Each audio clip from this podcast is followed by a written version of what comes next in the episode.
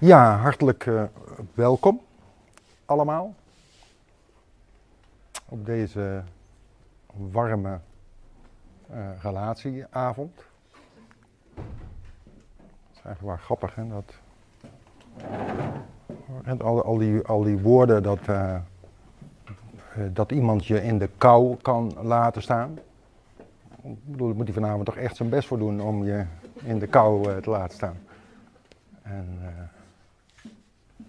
ja. Er warm bij zitten, maar dat is geloof ik iets anders, hè?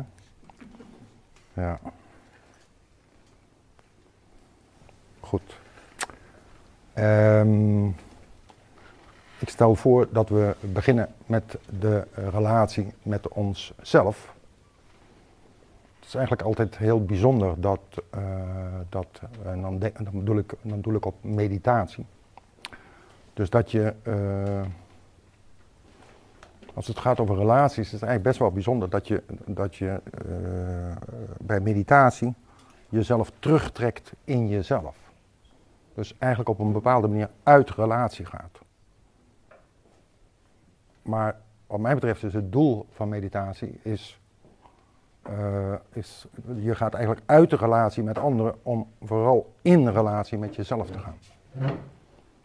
En een van de motto's vanavond zou kunnen zijn, ik geloof dat uh, iets in die geest heeft Peter ook uh, rondgedeeld. Um, en dat is, uh, en dus wie echt in relatie kan zijn met zichzelf, kan in dezelfde mate in relatie zijn met een ander. Dus zeg maar in relatie zijn met een ander. De voorwaarde daarvoor, een belangrijke voorwaarde daarvoor, is dat je in relatie kunt zijn met jezelf. Want eigenlijk is het natuurlijk zo dat, dat alles wat je overkomt, overkomt je altijd hier. Zeg maar in jouw eigen ruimte. En je krijgt er pijn van in je buik, of je krijgt er hartkloppingen van, of je gaat ervan zweten, of uh, je krijgt er de koud van, of uh, wat er ook gebeurt. Maar er gebeurt altijd iets van hier van binnen. Of het nou over het voetballen gaat, of het gaat over je partner, of het gaat over je kinderen, of je leest iets in de krant. Het gebeurt eigenlijk altijd hier. Vanuit een bepaald spiritueel perspectief gebeurt namelijk altijd alles hier eigenlijk.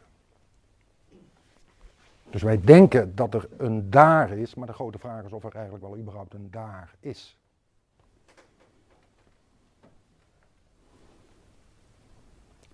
Nou, dat is al wat, hè, zo aan het begin. Dus uh, ja, dat is eigenlijk wel een heel, heel belangrijk ding. Dus, Oké, dus mijn voorstel is ook om de ogen te sluiten. En dan gewoon uh, zo goed en zo kwaad mogelijk op een aangename manier erbij te gaan zitten.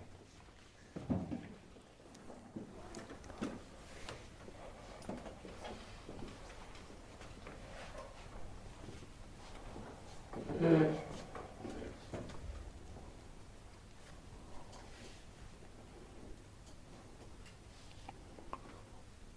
zou nog wel eens een lezing willen geven of een voordracht, zoals ze dat in België noemen, over de psychologie van de meditatie. Dat ga ik dus vanavond niet doen, we hebben vanavond een ander onderwerp, maar toch een heel klein beetje. Wat helpt nu is bijvoorbeeld om je voeten te gaan voelen. En dus je aandacht zoveel mogelijk naar je voeten te brengen.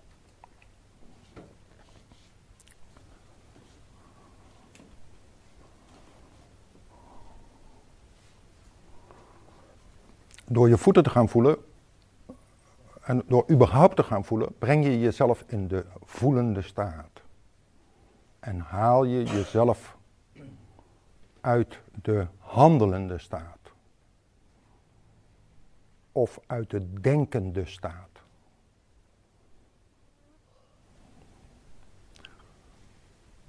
En dat mensen het, het denken van de kleine geest en die die maakt zich eigenlijk altijd een beetje druk. Een beetje meer, een beetje minder. En door nu dus zoveel mogelijk van je aandacht naar je voeten te brengen En alle bezonjes, alles wat je hebt meegemaakt vandaag, et cetera, waar je je druk over zou kunnen maken, dat zou je kunnen proberen los te laten. Door bijvoorbeeld je kleine teen te gaan voelen van je linkervoet.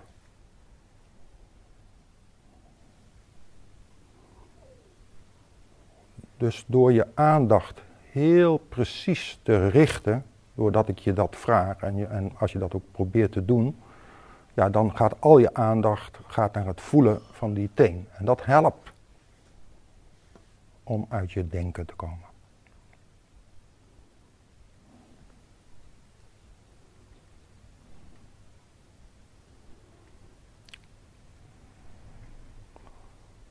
Dus kijk hoe het dan is om je benen in zijn totaliteit te voelen.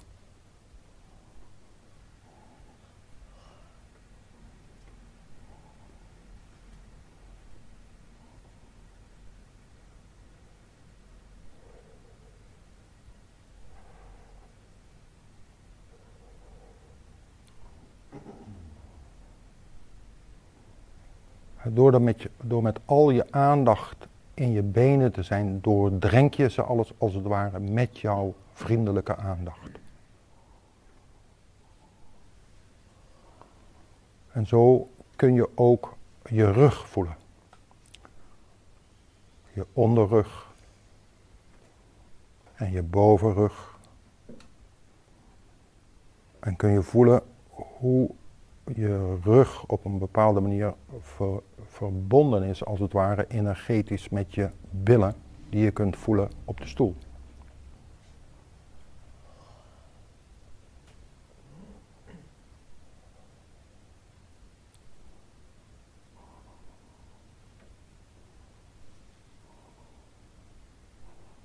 Dus kijk of het lukt om je benen in zijn totaliteit te voelen en tegelijkertijd je rug in zijn totaliteit. En jezelf kunt voelen zitten op de stoel.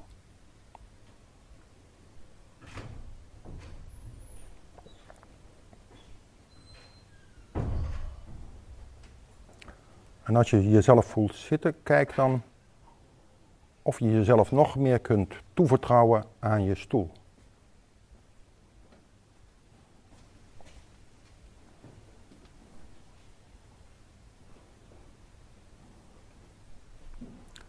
En voel dan ook je schouders.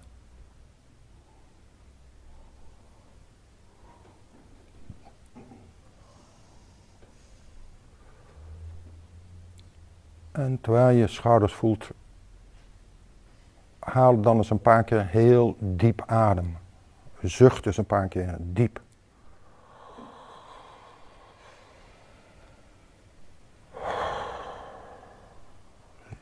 Zucht alsof je na een hele dag hard werken thuis komt en eindelijk in je stoel, in je zetel kunt zitten.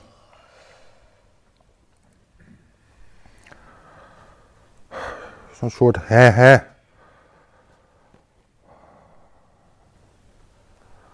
En voel dan je armen en je handen. En voel eventueel ook de warmte. Kijk of het lukt om niet te vechten met die warmte.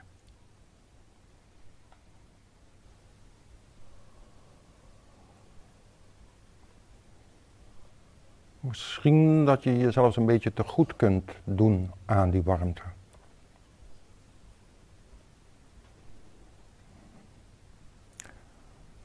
En voel je nek en je achterhoofd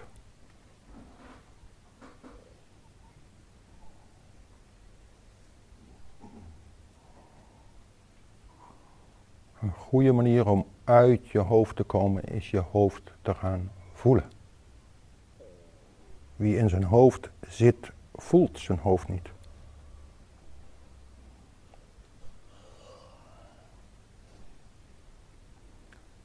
En voel je schedel, de bovenkant van je hoofd.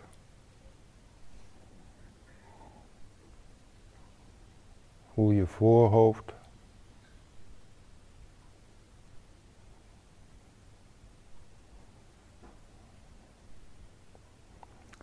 En voel je gezicht.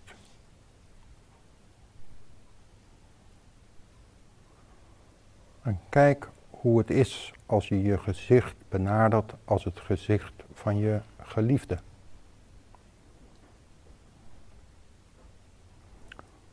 Dus met hele zorgvuldige, vriendelijke aandacht.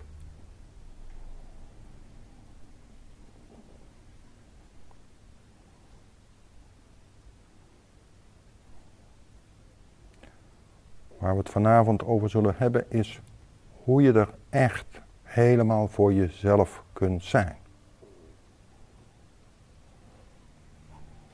Dat is eigenlijk waar zijnsoriëntatie heel erg over gaat. Hoe je kunt trouwen met jezelf.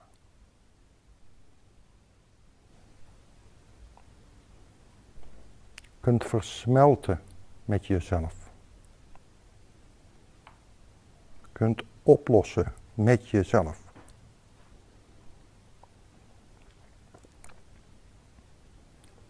Een soort twee-eenheid wordt met jezelf. En voel je borst, de zetel van je hart.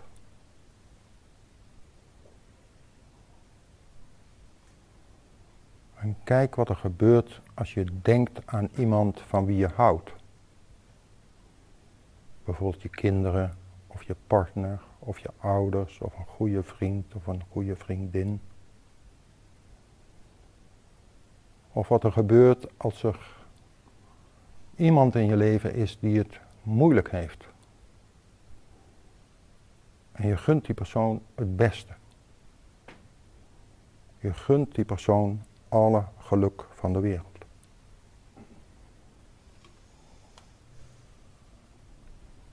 Dat heeft invloed op jouw staat van zijn.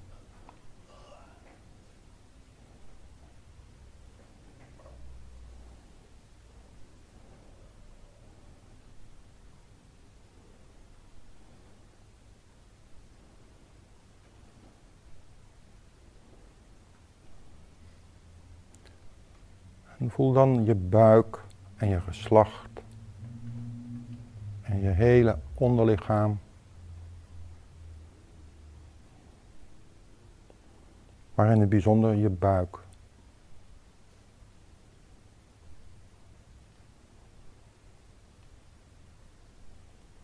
We kunnen ons kwetsbaar voelen in ons hart, maar we kunnen ons ook heel makkelijk kwetsbaar voelen in onze buik.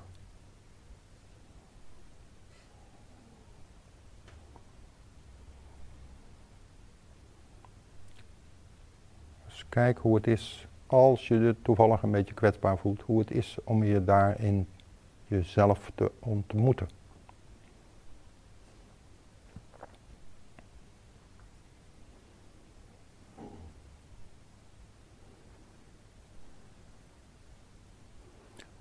En voel dan de ruimte om je heen.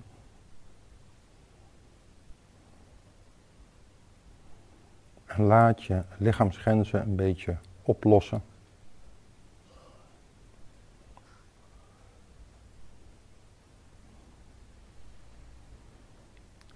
En ben je bewust van het hele netwerk aan mensen in welk jij leeft. De mensen die je op een of andere manier dierbaar zijn, die je kunnen raken, positief of negatief.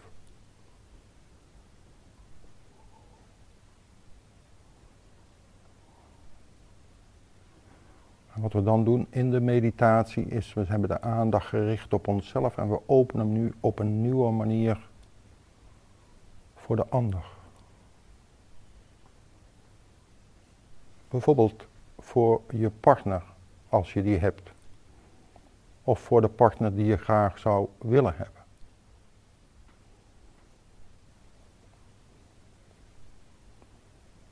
Kijk hoe het is als je daarbij stilstaat.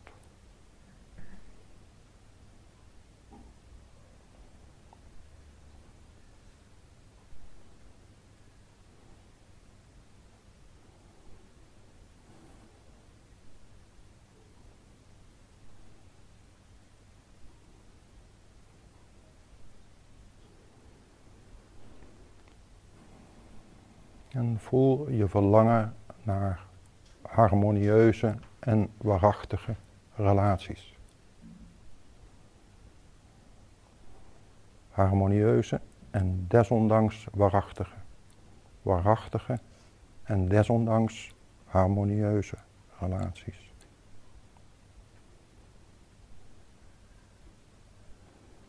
Ik denk dat dat een diep verlangen is in ieder mens.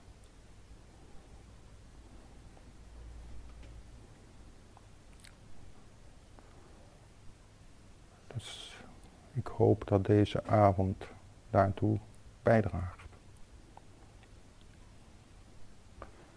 En ik stel dan voor om deze meditatie af te sluiten met een buiging.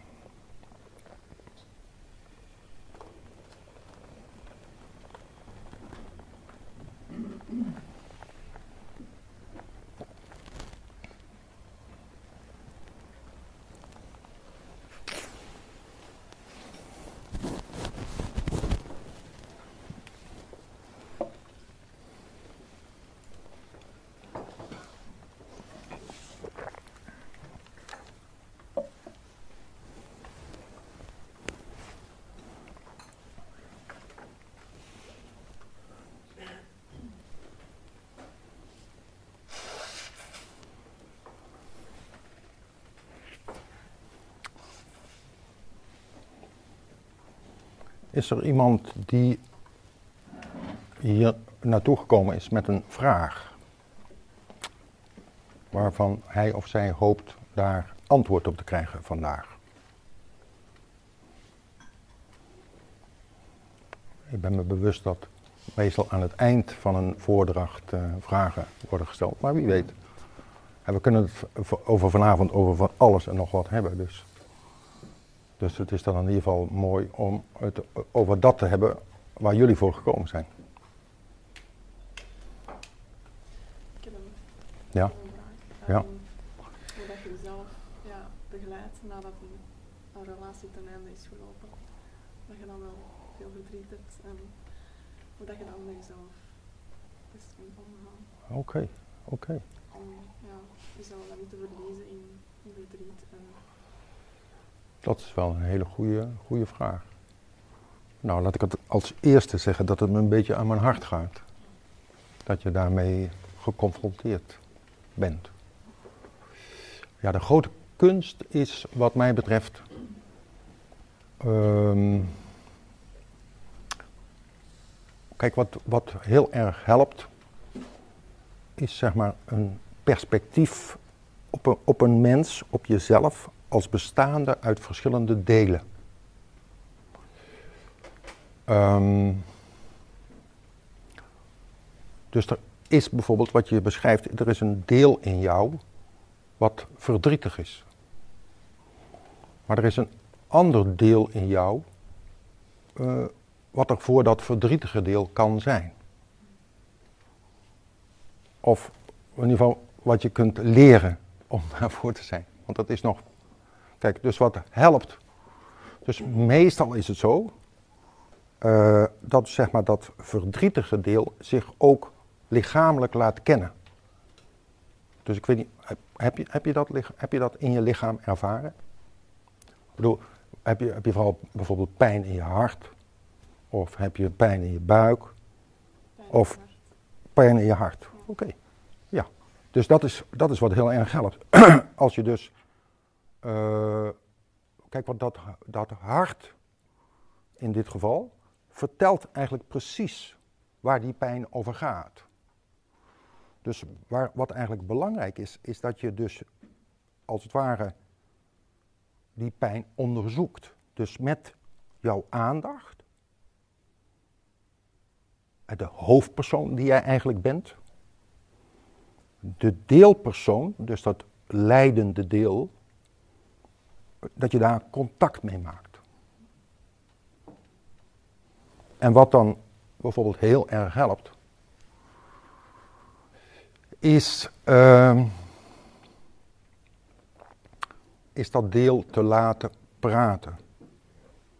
En het beste wat helpt, is dat ook hardop te doen. Je hoeft niet te schreeuwen of wat dan ook, maar gewoon heel rustig hardop zeggen. Ik vind het bijvoorbeeld, en het gaat altijd over woorden geven aan de realiteit. Aan jouw realiteit. Kijk, nu denk ik met je mee. Maar eigenlijk is het heel belangrijk dat jij goed afgestemd bent. En precies dat wat je daar voelt, woorden geeft. Dus dat betekent bijvoorbeeld zeggen: Ik vind het heel erg dat ik deze relatie verloren heb. Dat zou bijvoorbeeld een goede zin kunnen zijn, die daar tevoorschijn komt. En wat heel belangrijk is, is dat heel rustig te zeggen. Kijk, omdat de realiteit is dat je die verloren hebt, maar je emotionele systeem die kan zich daar eigenlijk nog niet mee verzoenen. En dat is wat je aan de ene kant wel wilt, want begrijpt dat dat nodig is, maar je emotionele systeem loopt er eigenlijk op achter. Dus als je dat, het is ook heel erg vergelijkbaar met hoe je een kind begeleidt. Trouwens ook heel erg, want zeg maar, wat wij doen binnen het centrum is zeg maar allerlei principes die je bijvoorbeeld als therapeut gebruikt, als psycholoog gebruikt of ga zo maar door, die leren wij mensen dat ze die met zichzelf kunnen toepassen. Begrijp je? Want als mensen dat zelf leren, dan kunnen ze de hele dag toepassen. Worden ze onafhankelijk van hun begeleider.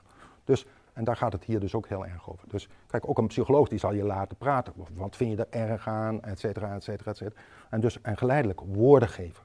Het is vergelijkbaar met hoe je bijvoorbeeld een verdrietig kind begeleidt. Die zal je ook vragen, wat vind je er erg aan, et cetera, et cetera. En dan, en vooral als je het waar laat zijn. Waar laat zijn wat de realiteit is. Dat is wat altijd helpt. Wat altijd tot en met, uh, uh, zal maar even zeggen, ik ben heel erg bang om dood te gaan, zal ik maar zeggen. Maar dat, kijk, want vroeg of laat gaan we een keer dood, dus dat is een realiteit. En, en als je daar bang voor bent, is het heel erg belangrijk om dat waar te laten zijn. Kun je daar iets mee? nog niet direct. Allee, ik merk wel dat ik de tendens heb om oplossingsgericht te werk te gaan. Dus. Ja, dus de grote uitdaging is, en dat is ook ja, heel erg belangrijk in het kader van relaties. Kijk, want jij bent nu een relatie kwijt. Maar zeg maar, veel mensen die een relatie hebben, terwijl ze die hebben, raken ze ook die relatie kwijt voor hun gevoel. Begrijp je? Dus je relatie kwijtraken is eigenlijk een vrij veel voorkomend fenomeen. Begrijpen jullie wat ik bedoel? Ik zeg het misschien een beetje gek, maar, maar dat is eigenlijk wel wat er gebeurt. Dus met andere woorden, ook als die ander jou niet brengt wat jij hebben wil, en dat wil nog wel eens gebeuren, dan, uh, dan raak je die ander als het ware op een bepaalde manier kwijt. Dus een van de dingen, daarom ga ik er ook maar op in, omdat het direct ook met het onderwerp van vanavond te maken heeft. Dus dat betekent zeg maar, dat het een van de belangrijkste dingen om te leren is hoe je omgaat kunt gaan met gemis. Als het gaat om relaties. Maar niet alleen om relaties, dat, gaat dat, gaat, dat is in het hele leven belangrijk. Dat heeft veel te maken met het feit dat wij nou eenmaal hunkerende, verlangende wezens zijn. Ja, je wilt allemaal van alles. In het gezonde geval wil je wat van alles. In het minder gezonde geval wil je helemaal niks. dus gezonde mensen willen wat. Maar de consequentie is dat je niet altijd krijgt wat je hebben wilt dus, dus, en hoe kun je dan, er zijn eigenlijk twee basale manieren, of drie basale manieren waarop mensen dat, doen. de meest gebruikelijke manier is dat weg te drukken. Een andere manier is zo snel mogelijk bijvoorbeeld een ander zien te vinden, om dat gat weer te vullen. Dat is ook een hele, maar dan ga je dus aan het handelen. Dat is wat, eigenlijk wat jij zegt, hè? Wat, je, wat je doet. Ja, ik zeg niet dat je dat doet, maar een manier om het, uh, op te lossen. Dat is, dat is de manier. En de manier uh, die ik propageer, zal ik maar zeggen, is dat je er echt bent voor dat, voor dat leidende deel. Omdat, uh, omdat zeg maar, uh, je daarmee stijgt op de liefdesladder. Dus er is een soort liefdesladder. Uh, uh, laten we zeggen, ja, iets willen hebben is een vorm van liefde. Voor mij part hou je van, van wijn of waar je allemaal van kunt houden. Of meubels of uh, ga ze maar door. Je houdt ervan omdat je er gewoon wat aan hebt. Begrijp je? Nou, dat is, dat is een vorm van liefde. Maar er is een hogere vorm van liefde eigenlijk mogelijk. En die bereik je door los te laten. Maar niet loslaten is zo belangrijk om te begrijpen. Loslaten is volstrekt iets anders dan weggooien. Dus met andere woorden, het gaat erom het gemis binnen te gaan. Om erg te voelen hoe erg je het vindt dat je dit verloren bent. En dan, laten we zeggen, bloeit je liefde op en gaat een bredere vorm krijgen, zal ik maar zeggen. Die komt op, ook op allerlei andere plaatsen dan vervolgens tevoorschijn. En dat is eigenlijk waar het leven over gaat, wat mij betreft.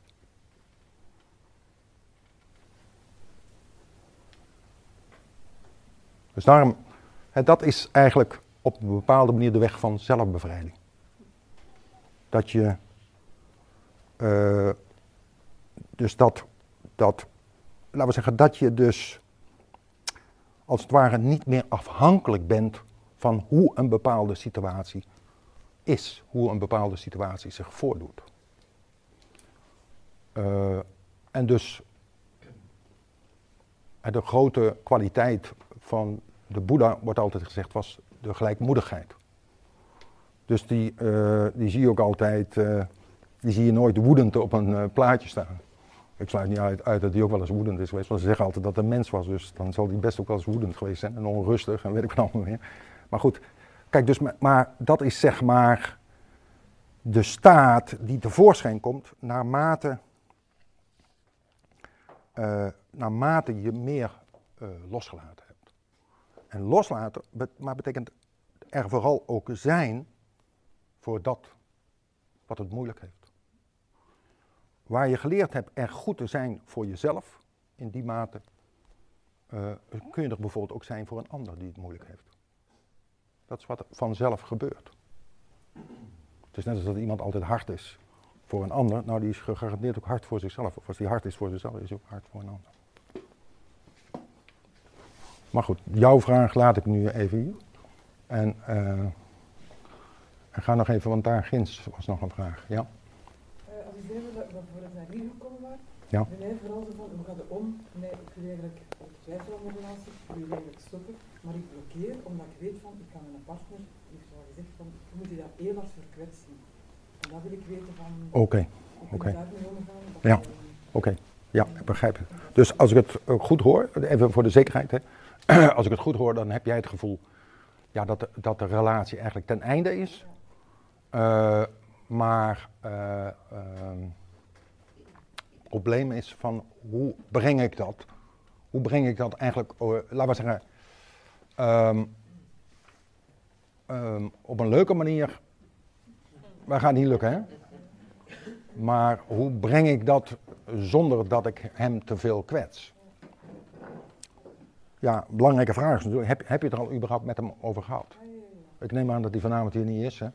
Dus, uh, uh, en hij vindt het heel erg. Ja, hij geeft er wel aan van, als je dat echt beslist, van ik ga er helemaal al kapot van zijn. Hmm. En ik heb dat idee van, hij verdient dat eigenlijk niet. Nee, dat, dat begrijp ik, dat begrijp ik. Maar kijk, uh, ja, kijk wat, ik, wat ik hem en jullie eigenlijk dan zou gunnen, is een beetje hulp. Ja, misschien vind je dat een, alle, een te simpel antwoord, maar dat is toch eigenlijk wel belangrijk. Omdat het eigenlijk zo is dat je dan denkt dat je er kapot aan gaat, maar je hoeft er niet kapot aan te gaan. Dus maar in principe is het zo dat, uh, want stel dat jij zou, ziek zou worden en zou komen te overlijden, dan zou die, ik mag hopen, het ook zonder jou doen, kunnen doen. He, dus er is, een, er is dus een misverstand, een van de belangrijke misverstanden is dat, dat je van iemand houdt, de definitie van liefde is uh, hoe moeilijk je het zonder die ander kunt. Maar dat is eigenlijk maar een beperkte definitie van liefde. Uh, dat is ja, eigenlijk, als ik het helemaal eerlijk ben, een beetje kinderlijke definitie. Dat wil niet zeggen, ik, doe dat, ik wil er vooral niet denigerend aan doen. Dat bij, het werkt bij iedereen zo. Als ik mijn vrouw vanavond niet meer thuis vind, dan denk ik ook niet dat ik blij ben. Begrijp je? Dus het is logisch hè, dat, je, uh, dat je een verwachting hebt wat, wat dat betreft. Maar normaal gesproken, normaal gesproken, ik heb er vandaag nog iemand mee begeleid. Normaal gesproken, als je dus Kijk, wat belangrijk voor hem is, is dat gemis te gaan voelen. Kijk, wat, wat er waarschijnlijk in zijn geval gebeurt. Kijk, dus er is een hoge mate van emotionele afhankelijkheid. En dus wanneer dat goed begeleid wordt door een ander en hopelijk met het doel dat hij dat zelf kan, uh, dan is het resultaat emotionele autonomie. Dan leidt dat tot meer bevrijding. Dan leidt dat bij wijze van spreken tot een, tot een mogelijkheid van, ik noem het nu maar even, want je moet het altijd een beetje met woorden zeggen en het is altijd een beetje discriminerend, maar toch tot een, tot een mogelijkheid van een meer volwassen relatie met iemand anders. Dus noods met jou. Bij wijze van spreken. Ja, ja. Ja, dus soms kan het in relaties betekenen ook dat, uh, maar goed, ik bedoel, dan eh, kan het in relatie betekenen dat het goed is om een tijd bijvoorbeeld afstand te houden, juist om door wat dan genoemd wordt symbiotische problematiek, uh, om daar doorheen te werken. Ja, dat is wat, wat er eigenlijk heel erg helpt. En daardoor ga je, dus er is een loslaten leidt er altijd toe dat je meer in je kracht komt. Dus waar ik mij afhankelijk maak van iemand, of als afhankelijk definieer, want dat is eigenlijk wat ik doe, ontkracht ik mezelf. En dat betekent ook letterlijk, als je iemand begeleidt, dan gaat hij gewoon meer zijn benen voelen. Hij, gaat, hij voelt zich steviger zitten, hij voelt zijn rug, et cetera, et cetera, et cetera. Dat is wat er gebeurt. Gegarandeerd. Alleen natuurlijk, iemand moet wel in zo'n situatie geholpen worden. Dat is eigenlijk wat er gebeurt. En iemand heeft, is kennelijk er tot nu toe of jullie samen zijn er niet aan toegekomen om dat, dat proces, wat, uh, wat natuurlijk belangrijk is, ja, om dat eigenlijk goed door te maken met elkaar. En dan zeg ik al iets over ja, hoe het in het ideale geval loopt tussen stellen. Zo in de loop der jaren. Ja. Ja. ja. En degene die de relatie stopt, voelt zich toch als een Klopt, klopt. Klopt, ja, maar goed, het zegt ook iets niet over. Pardon, niet aan praten. Je kunt mijn vrouw in mijn noord, hè? Ja, voor jezelf, maar dat je dan moet zeggen dat je een ander dan moet ah, ja. ja, ik weet niet, dat is, uh, van situatie tot situatie. Hè? Dat is altijd direct natuurlijk. Hè? Een beetje, maar ik denk dat je eerst uh, ook een beetje naar jezelf moet kijken. Dat je leven nog wel. Hè? Ja, ik denk wel dat het meestal zo is dat, dat uh, Weet je wel, hele slimme mensen stoppen ook net voordat de ander gaat stoppen. Als je begrijpt wat ik bedoel. Nou, kijk, dus natuurlijk is het moeilijk, maar kijk, belangrijk is ook om te, in te, te zien. Kijk, wat zou kunnen, is dat jij ook veel te lief voor hem geweest bent. Dus daardoor is die, heb, je, heb je hem als het ware ook afhankelijk gehouden. Dus het is eigenlijk wonderlijk waar we het vanavond over hebben, want we hebben het over de liefde. Maar natuurlijk als we het over relaties hebben. Maar uh, ik zei vanavond ook, kijk waar het wat mij betreft heel erg over gaat in relaties, waar we eigenlijk allemaal naar hunkeren, is harmonieuze relaties. Maar we hunkeren ook naar waarachtige relaties. En sommige relaties vergeten dat het ook nog om verbinding gaat. En sommige relaties vergeten dat het om waarachtigheid gaat. Eerlijkheid. En jij bent kennelijk op een lijn gekomen van dit klopt niet meer, dus op een waarachtigheidslijn. En hij zit nog in de liefdeslijn. En dat is een belangrijk ding. Eventjes tot zover. Kan ik even.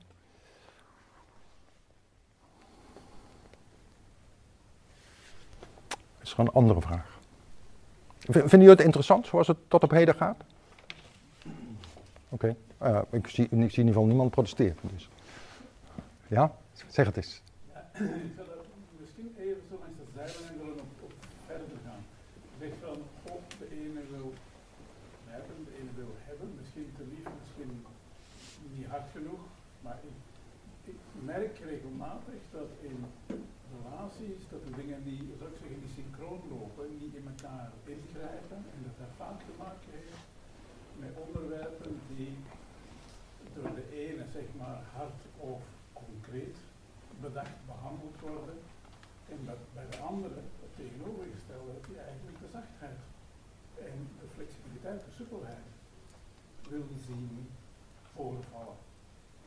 En, en, en als de ene een standpunt inneemt en de andere wil, god, laat ons daarover kunnen praten of zoiets. Dan Ja. lukt dat niet, omdat de andere daar een standpunt in Ik begrijp het. Ja, dus het is natuurlijk belangrijk.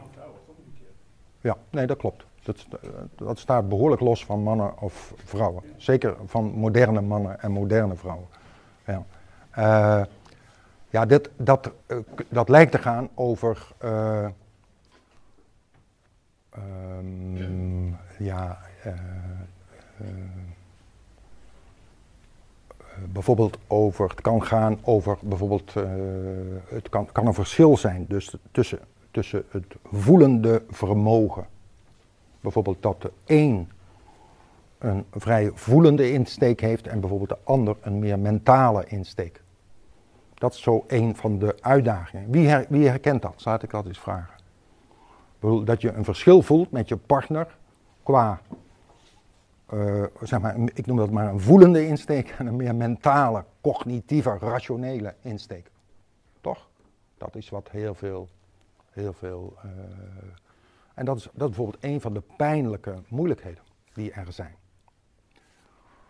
En dat kan er ook toe leiden dat er een verschil is in, eh, in dominantie. Of een verschil is in. Ja, wat ik noem natuurlijke autoriteit. Als er een gevoel is van natuurlijke autoriteit. Kijk, wie gelooft in zijn eigen eh, inbreng, van zijn eigen kwaliteit, die staat open voor overleg. Als, meest, als iemand niet open staat voor overleg, betekent dat meestal dat hij eigenlijk niet gelooft in zichzelf. Dus dan is het gelijk krijgen bijvoorbeeld. eh, wordt een factor dat je gelijk wilt hebben. Want dan heb je het gevoel dat je, dat je het gewonnen hebt, zullen we maar zeggen, of iets dergelijks. Dus dan is er geen open, vrij klimaat. En dat is wel ja, waar, waar, wat natuurlijk voor, voor iedere relatie, of dat nou een werkrelatie is, of een partnerrelatie, of een relatie met kinderen, dat is wat je eigenlijk graag wilt. Al zijn er natuurlijk op een gegeven moment kan het ook belangrijk zijn dat er een beslissing wordt genomen, een besluit wordt genomen. Maar zeker als dat belangrijke dingen zijn, is het belangrijk wel dat je daar met elkaar over kunt hebben. Dat je dingen kunt delen. Ja, dat is wat mij betreft. Maar dat is een, hele kunst. Dus dat hangt, eh, dat is heel erg afhankelijk van eh, bijvoorbeeld of je bijvoorbeeld als kind erin gezien bent, in, mocht je daar een mening hebben. Werd er zelfs gestimuleerd dat je een mening mocht hebben. Dan is er meer openheid, dan is er meer eh, vrijheid. Als je dus je partner nodig hebt om als het ware het mannetje te zijn of het vrouwtje te zijn, iets voor te stellen, ja, dan, wordt dat, dan krijg je dat soort strubbelingen. Dat is belangrijk, ja.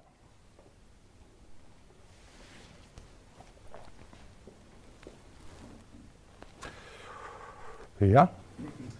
Wat me verbaast is een beetje dan, als er met een relatief duidelijk symbiotische component is.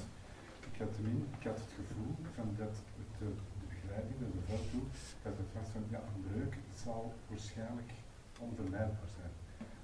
Stel nu in die situatie met de symbiotische componenten, zijn er geen mogelijkheden van, van zelfonderzoek en dat je die, de relatie verandert. Ja, maar het is niet dat ik zeg dat die breuk onvermijdelijk is. Ik, ik- dat was niet de vraag, wat mij betreft. Of de, of, eh, dus het is, eh, natuurlijk is er van alles mogelijk. Maar ik, ik, in dit geval was niet de vraag of, het, of de breuk onvermijdelijk was. De vraag was, hoe kan ik mijn man leed besparen als ik de relatie beëindig? Dus dat is weer een hele andere vraag van, hoe kan ik een breuk voorkomen of iets dergelijks. Ja, dat is een andere vraag. Maar goed, laten we eens kijken. Eh, waar, begint, waar beginnen de meeste partnerrelaties mee? Met verliefdheid.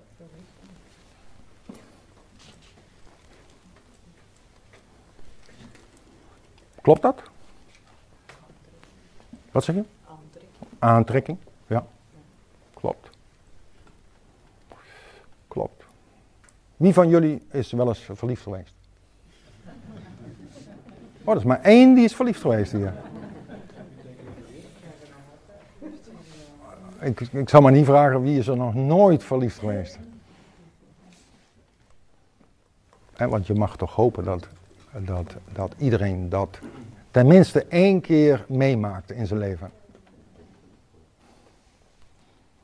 Ja.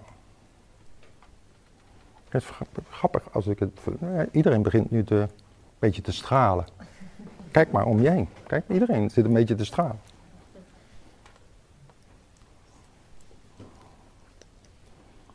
Wat een goed teken is, wat mij betreft. Dus met andere woorden, eh, alle, alle, allegenen die nu nog een beetje stralen, die geloven er nog een beetje in, anders zou je niet stralen. Een interessante vraag is eigenlijk, uh, dat is een beetje mijn vak natuurlijk. Een interessante vraag is, wat is dat eigenlijk verliefdheid? Waar gaat dat eigenlijk over?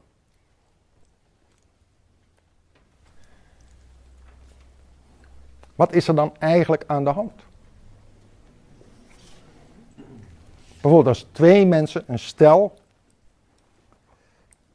Ik bedoel, jij bent verliefd op die ene en die ander beweert op een gegeven moment ook dat hij verliefd is op jou. Of andersom, of hoe dat ook gaat. Want dat is een heel subtiel spel. Hè? Ik weet niet of jullie dat eh, ook zo ervaren hebben. Dan moet je wel, dan moet je, ik bedoel, je moet behoorlijk uitgekookt dat spel spelen, toch? Het is een beetje over, uh, hoe noemen ze dat, over zo'n draad lopen.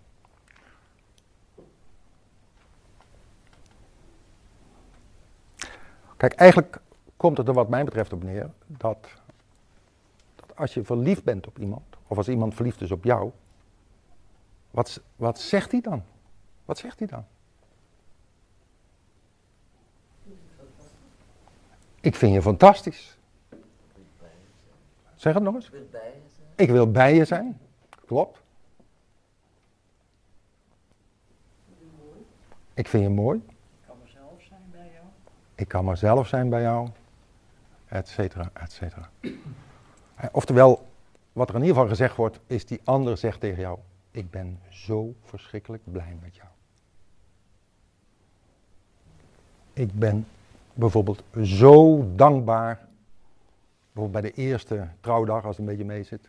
Ik ben zo dankbaar dat jij in mijn leven gekomen bent. Ken je dat gevoel?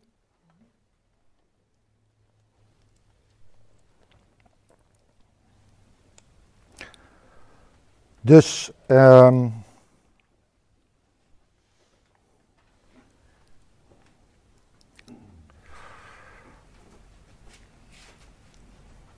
ja, dus dat is, dat is eigenlijk het. Dus eigenlijk zeg je dan, jij bent een geschenk. Jij bent een geschenk uit de hemel. Er komt een tijd dat het een geschenk uit de hel, maar in het begin, in het begin is het een geschenk uit de hemel. Ja. In de hel ziet, hoe doe je dan voor de figuraat te komen? Ja, ja, ja.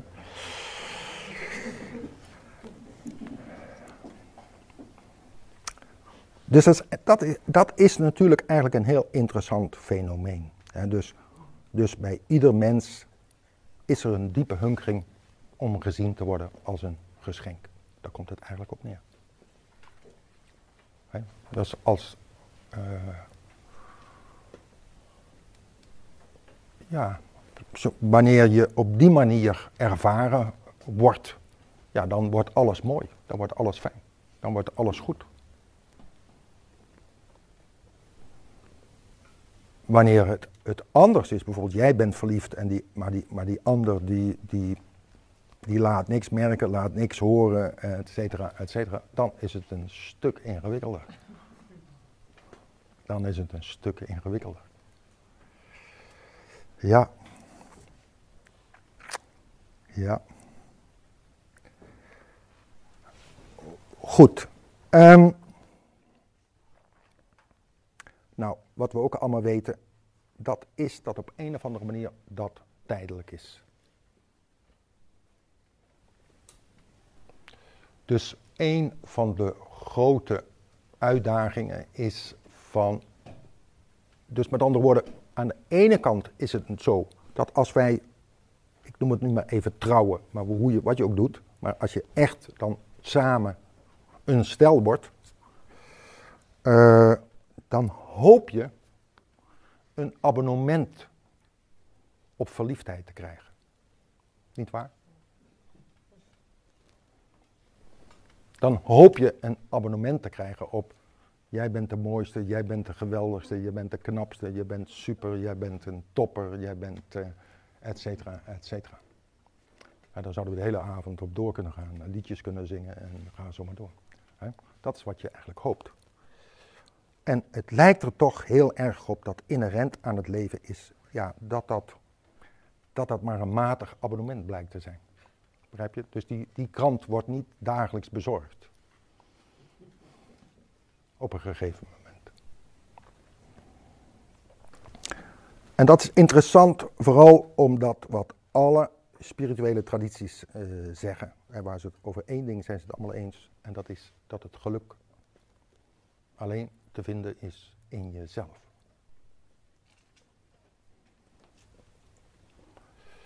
Dus uh, dus de, waar het op, op neerkomt, is dat we eigenlijk allemaal gericht zijn op buiten. Proberen daar de vervulling te vinden. Terwijl we het eigenlijk hier moeten vinden. Dus het komt er eigenlijk op neer dat als je dat wilt verhelderen, dan moet je woorden gebruiken. Uh, dat alle relaties, alle partnerrelaties, maar alle relaties die er op een bepaalde manier toe doen, dus ook tussen compagnons en ga zo maar door, daar zit ook altijd een soort gebruiksaspect. Dus de ander moet als aanvulling dienen op jou. En dient in eerste instantie in een relatie ook als aanvulling op jou.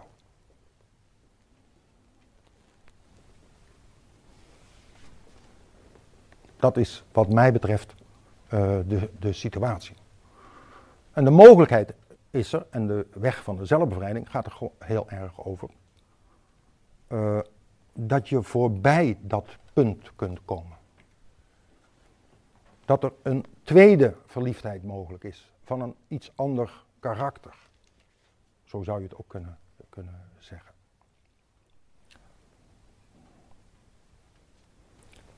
Kunnen jullie daar iets bij voorstellen? Dat het zo zou kunnen werken?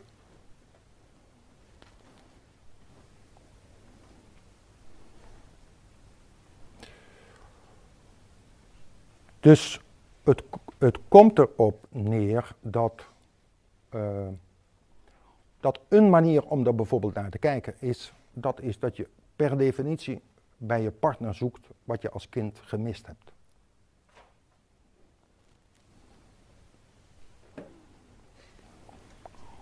Wat je als kind gemist hebt, hebben je ouders vaak ook als kind gemist. Wat je ouders als kind gemist hebben, hebben je grootouders ook vaak als kind gemist. En zo kun je nog een tijdje doorgaan. Dus de, de, het perspectief wat ik als het ware wil schetsen is dat we eigenlijk in een tijd gekomen zijn, ik denk voor het eerst in de geschiedenis van de mensheid, om werkelijk een groei mogelijk te maken. Dus dat we misschien voor het eerst, zeg maar, onze kinderen uh, iets, uh, zeg maar, iets anders kunnen bieden dan dat we zelf gehad hebben. Kijk, in principe is het natuurlijk al zo dat iedere ouder die voor het eerst uh, zwanger wordt, wat mij betreft worden ze altijd allebei zwanger op een bepaalde manier, uh, gaat automatisch denken, hoe wil ik straks vader en moeder zijn? En die gaat automatisch terugdenken over uh, hoe, hoe zijn mijn ouders voor mij geweest? Herkennen jullie dat? Tenminste, degene die dat mee hebben mogen maken, zouden dat misschien kunnen herkennen. Dus er is een als het ware een instinct in iedere mens om minstens zo'n goede ouder te zijn voor je eigen kinderen als dat je ouders voor jou zijn geweest. Wat eigenlijk iets heel moois is. Hè, daar, dat is een, ja, wou je er iets over? Kan dat je dan daar ook totaal to- tegengestelde gaat doen? Dat kan ook, dat klopt. Dat kan tegengesteld, maar dan, wat mij betreft, dat is eigenlijk weer hetzelfde. Hè? Dat is eigenlijk weer hetzelfde. Dus, dat, dus dezelfde problematiek. Dus dat, wat jij bedoelt is, je hebt bijvoorbeeld een hele dominante vader gehad. Maar die is al sowieso vaak heel erg getrouwd met een hele onderdanige moeder dan. In dit geval, kan ook andersom. Hè. Eh, en dan eh, bijvoorbeeld drie kinderen. En twee zijn heel onderdanig en één is ook weer heel dominant.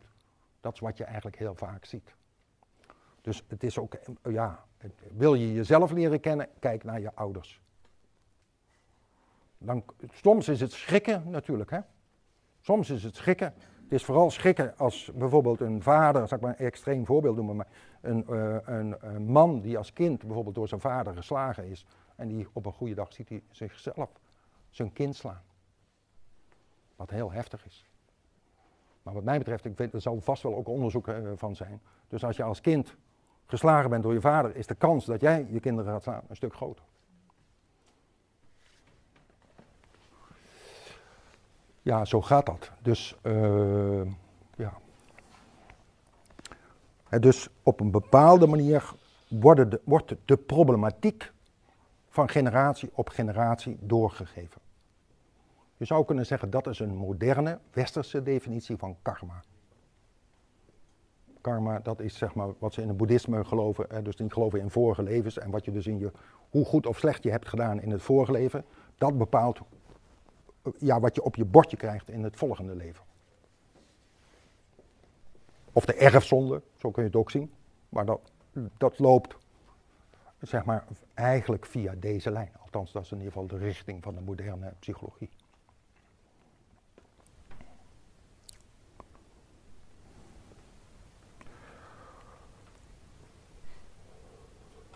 Dus het is, dus laten we zeggen, dus je zou ook kunnen zeggen, iedere partnerrelatie eh, heeft de mogelijkheid in zich, de partners in een relatie hebben de mogelijkheid in zich om te stijgen op de liefdesladder. En de mogelijkheid om te stijgen op de liefdesladder is daar wanneer je niet krijgt van de ander wat jij zo graag hebben wilt.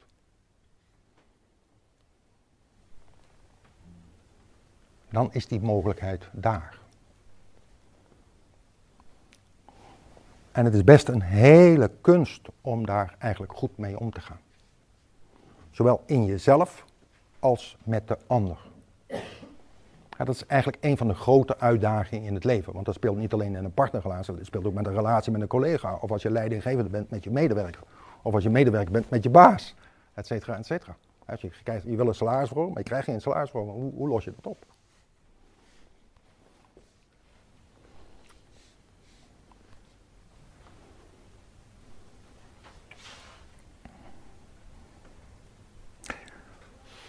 Een van de allerbelangrijkste dingen, wil een partnerrelatie kunnen slagen, is dat je vroeg of laat je partner ontslaat van de zorg voor jou.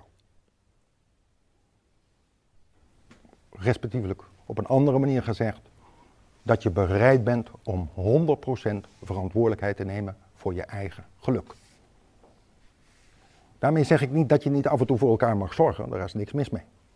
Maar zeg maar de eis, de claim dat de ander voor jou zorgt. Ja, het is mooi als we dat vroeg of laat kunnen loslaten. Het is mooi dat we dat vroeg of laat kunnen loslaten. En dan bedoel ik niet dat als jij invalide bent, of weet ik veel, dat die ander dan jou helpt of zo. Dat, het gaat, waar ik op, op doel, is de op emotionele problematiek. Dus, eh, dus heel veel, in heel veel relaties is het zo. En dus eigenlijk gaat het erom. Laat ik een andere invalshoek kiezen. Dus de, eigenlijk gaat het erom dat wij als mens allemaal lijden aan zelftwijfel. Twijfel over onszelf. Dat is een begrip overigens wat van Søren Kierkegaard, voor degene die dat iets zegt. Maar goed. Eh, twijfel over onszelf, dus in de zin. Het, is twijfel over ons bestaansrecht. Of we wel mogen zijn wie we eigenlijk zijn.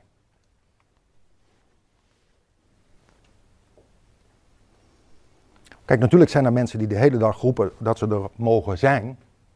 Maar als je de hele dag bezig bent met te roepen dat je er mag zijn en dat je geweldig bent, et cetera, dan verwijst dat natuurlijk naar het feit dat je diep van binnen het gevoel hebt dat dat niet zo is.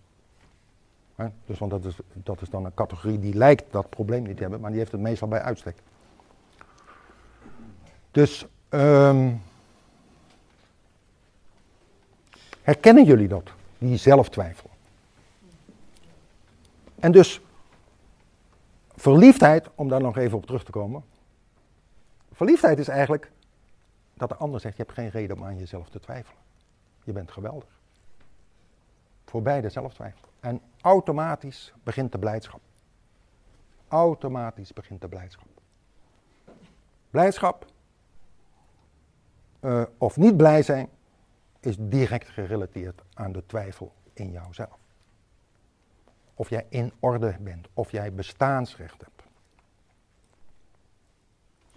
En wat misschien handig is voor vanavond ook, is om, er zijn eigenlijk wat dat betreft twee hoofdcategorieën. Er zijn eigenlijk een heleboel categorieën, ik zal misschien straks nog iets over zeggen. Hoe je dat kunt uitvinden, want dat is namelijk wat heel erg helpt. Dus waarom ik dit inbreng, laat ik dat herhalen, is hoe kun je nou stijgen op die liefdesladder? Je kunt dus stijgen op die liefdesladder door die, je partner te ontslaan van de zorg voor jou. Dat betekent dat je, dat je op de momenten dat je iets mist, dan is de grote vraag, wil je er zijn voor jezelf? Wat we niet kunnen voorstellen is dat als ik iets mis van een ander, dat er dan binnen mij iets wacht op mij.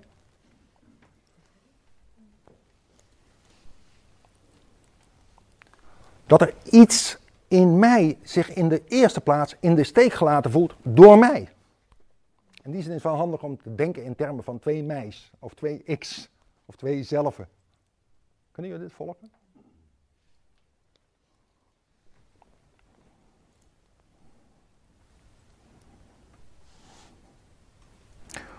Dus waar je ontdekt dat je iets mist bij de ander, kun je de conclusie trekken, of zou je de vraag kunnen stellen, wat mis ik eigenlijk in mijzelf? En hoe kom je daar? Dus door dat gemis te gaan voelen. Want daar wordt dat bekendgemaakt. Daar wordt dat kenbaar gemaakt. Het leven maakt in je buik, in je borst, in je hoofd kenbaar. Ja, dat er iets mist. Dus bijvoorbeeld als dat hoofd heel erg gaat denken in oplossingen, bijvoorbeeld om het buiten de deur te gaan zoeken of iets dergelijks, dan weet je dat er eigenlijk in de diepte een gemis is. En de grote kunst is om te leren daarvoor te zijn. Is dat slecht nieuws of goed nieuws?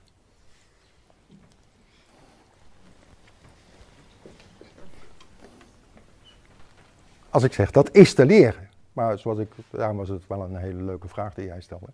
Het is niet makkelijk.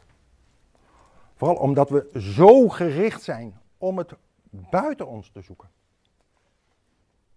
Kijk, dat heeft te maken met het feit natuurlijk dat wij, ja, we worden geboren uit ouders en die ouders, daar moet je het in het begin van hebben. Dat is één oorzaak. Maar de tweede, waarschijnlijk veel belangrijkere oorzaak is, dat die ouders jou nodig hebben gehad. Je zou bijna kunnen zeggen, daar begint de gebruiksrelatie. Jij hebt een functie gehad in de emotionele wereld van je ouders. Klinkt een beetje deftig, maar ik hoop toch dat jullie het kunnen volgen. Ik weet anders niet zo goed hoe ik dat moet zeggen. Dus met andere woorden, bijvoorbeeld, uh, als jij, als het erg belangrijk was voor je vader, want dat is toch wel vaak voor vaders, dat je goede schoolprestaties leverde, dan had dat waarschijnlijk een functie in zijn, met betrekking tot zijn zelftwijfel.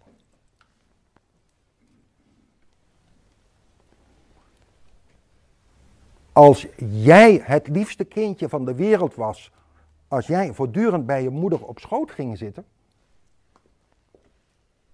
en dat doen kindjes, de meeste moeders en vaders denken dat, hoe moet ik dat zeggen, dat kinderen, natuurlijk komen sommige kinderen komen bij jou op schoot zitten omdat ze daar behoefte aan hebben om bij jou op schoot te zitten. Maar onderschat het niet hoe vaak en hoeveel kinderen bij jou op schoot gaan zitten omdat ze het idee hebben dat jij dat nodig hebt. Gegarandeerd. Let op je, als je zelf eh, jonge kinderen hebt, of trouwens, ik heb het voorrecht om ouderen te hebben, maar ik zie nog steeds hetzelfde fenomeen. Dus ja. Dus kinderen hebben een. een mensen, mensen zijn veel liefdevoller dan wij denken. Dus met andere woorden, hebben veel meer zorgtendens voor een ander vaak dan wij hebben. Dus met andere woorden, datzelfde kind kan, uh, weet ik veel, vreselijk bot of uh, dit zijn, maar ondertussen toch op die manier proberen de zaak te redden, de zaak te helpen, et cetera, et cetera.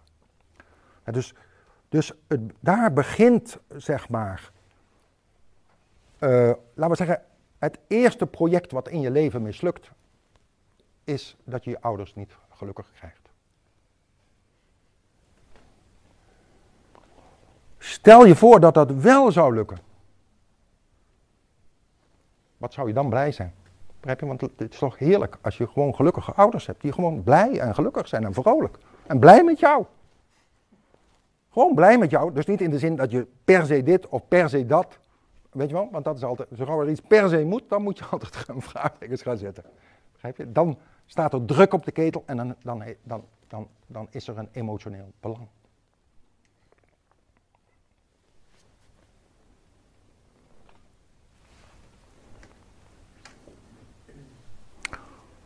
dus de, dat is zeg maar het eerste project wat mislukt. De puberteit kun je vanuit dit perspectief zien als frustratie, voor een deel tenminste, is, dat, is de puberteit frustratie over de mislukking van dat project. En dan, ik zoek het maar buiten de deur. Ja, niet dat de kinderen dat op die manier zeggen, maar dat is eigenlijk noodgedwongen gefrustreerd, balend, et cetera, et cetera, ga je, ga je het elders zoeken. Kijk, het is natuurlijk ook zo dat het leven zo is ingericht dat je niet trouwt met je ouders, je trouwt niet met je broers en zussen. Dus het leven heeft het wat dat betreft vrij ingewikkeld gemaakt. Dus, dus als het goed is, word je daar liefdevol ontvangen. En de bedoeling van het leven is dat je als ouders vanaf het eerste moment, liefst ervoor al, begint met loslaten. En nogmaals, loslaten is iets anders dan weggooien.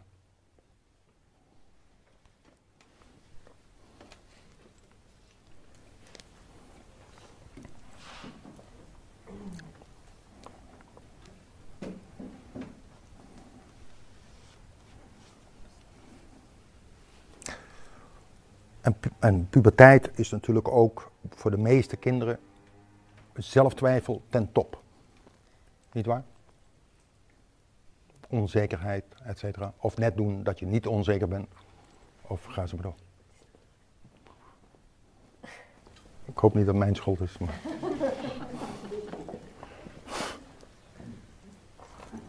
ik, nou ja, ik zou bijna zeggen, neem een glaasje water.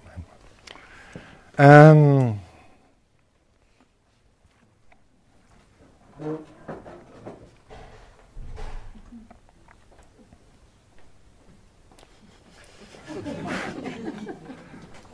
hebben we een plaspauze nodig. Ja, ik zie nog meer knikken. Nou, dan gaan we gewoon even pauzeren. Maar, maar wel, ik denk wel dat het goed is dat jullie dan binnen zekere tijd weer terug zijn. Want dan gaan we gewoon door daarna.